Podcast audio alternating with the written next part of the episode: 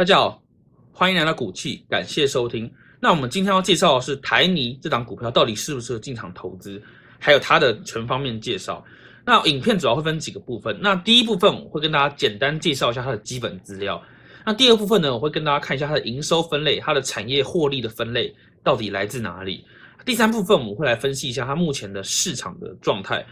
还有接下来我们就会从它的比较客观的数据面、财务数据来看它未来的走势，还有近期的状况如何。那最后呢，我们就会从直性一点的观点，例如政策，还有它目前有什么决策，我们看一下它未来有没有价值适合你投资。还有最后就是它到底适不适合存股，我们会依序来分析。好，首先第一部分基本资料，台泥的基本资料，股票代号是一一零一。我们从它的历史时间来看，可以发现它成立了。七十年之久，上市也上市了五十九年之久，快要六十年了，都是老公司哦。它的股本市值也是规模庞大，所以我可以很理解，就是老一辈的人，很多人从年轻的时候就开始存台泥，存到现在，对，一直把它视为一个很重要的存股标的，我都可以理解。好，那我们接下来看它的营收分类，台泥的营收分类主要核心分两 part，第一 part 是水泥，占了八十五 percent，第二 part 是电力，占了十一 percent。那其他的占四帕，这就四 percent，这就不重要了。好，那不过很多人就会觉得很奇怪，为什么台泥这种做水泥的会有电力的营收，而且还占了大约到一成的比例呢？因为你生产水泥需要大量的电力，那当时为了供应生产水泥这个电力哦，那台泥就跟其他公司合作出了一个，弄出了一个电厂，那这个电厂会生产大量的电能，那电能供给完生产水泥之后，一定还有剩很多电能，他们就会把它卖给台电。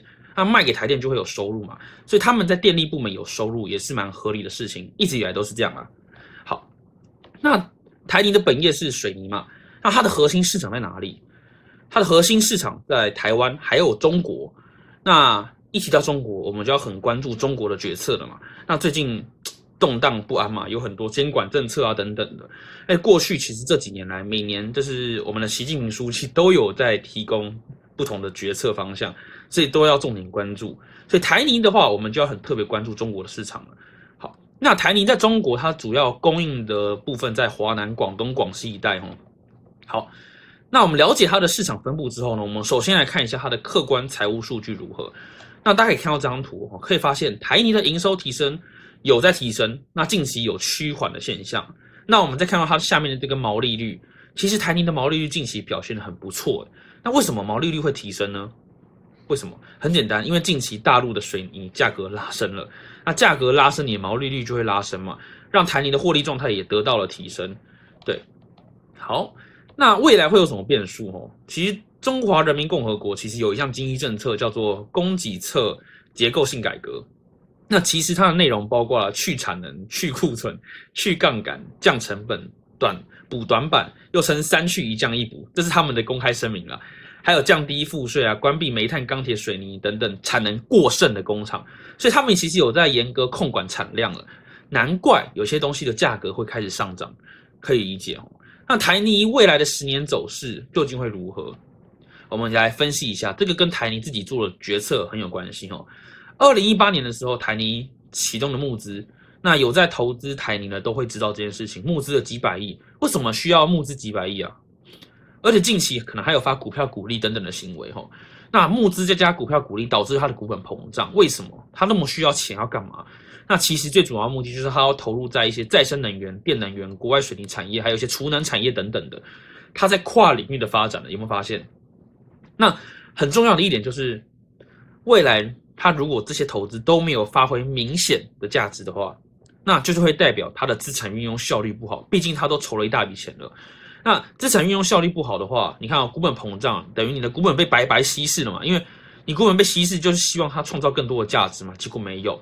那我们来看一下近况哦，其实可以发现，目前它在国内的太阳能还有风力发电，目前其实都没有看到什么显著的贡献，非常难过，导致了它的资产运用效率很低。所以在二零一九年的时候，一直来很常被跟台泥比较的亚泥。二零一九年的时候，RE 它就被股本比台泥小的亚尼所超越了。虽然现在又补回来了，但是在二零一九年的时候，曾经发生这种事情，让大家浑人心惶惶哦。好，那我们最后来到重点了，就是台泥到底适不适合存股？那我个人认为啦，还是适合啦。为什么？我们可以看到这张现金值利率的图。台泥的现金值利率的图水准很高，它在低基期、低水准的时候大概是三到五 percent，那近期也高达六 percent 以上，其实有高有低，但是都有在一个很高的水准以上，所以以存股的观点来看的话是可以存的，而且它的资产结构其实没有什么很糟糕的状态，而且也是老字号的公司，稳定营运，也有基本的核心的运营产业，所以觉得存股是没什么问题的啦。对，那近期跟大陆最相关、最相关就是最新的时事就是限电。大陆不是最近在停电嘛，对不对？尤其是广东地区开始调涨电价，那这个能源双控的决策啊，政策导致了煤电双涨。那我个人认为啦，即使你看大陆现在在控管这是能源嘛，即使未来台泥可能出货给大陆的量会开始变少，但是啊，因为价格上涨的幅度远比出货减少的程度还要多了，所以我觉得台泥未来在大陆市场的营运仍然可以维持它该有的获利的格局。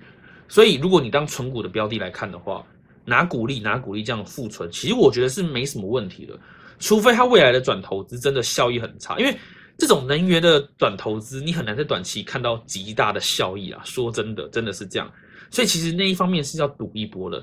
那也因此让台泥其实有一点未来性、未来成长性的潜力在，虽然有可能失败，但是它潜力是十足的。